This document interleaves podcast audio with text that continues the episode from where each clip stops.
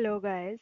This is a great time to get into spirituality, self healing, face yourself, face your dark side, do your shadow work. This is a great time, great opportunity.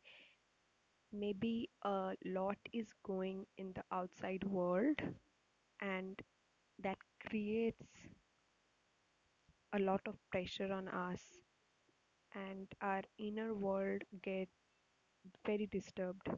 So we get triggered very easily But there is no point in getting angry and reacting. We should learn to respond.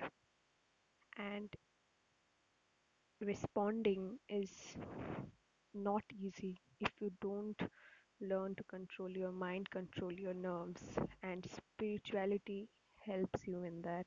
Spirituality teaches you, soothes your nerves like several practices are there in spirituality like meditation is the most basic one easiest one anybody can do it to just look within and know yourself know your triggers know how your how your emotions work and help yourself guys help yourself. You need to help yourself or else the world is going to use you and throw you out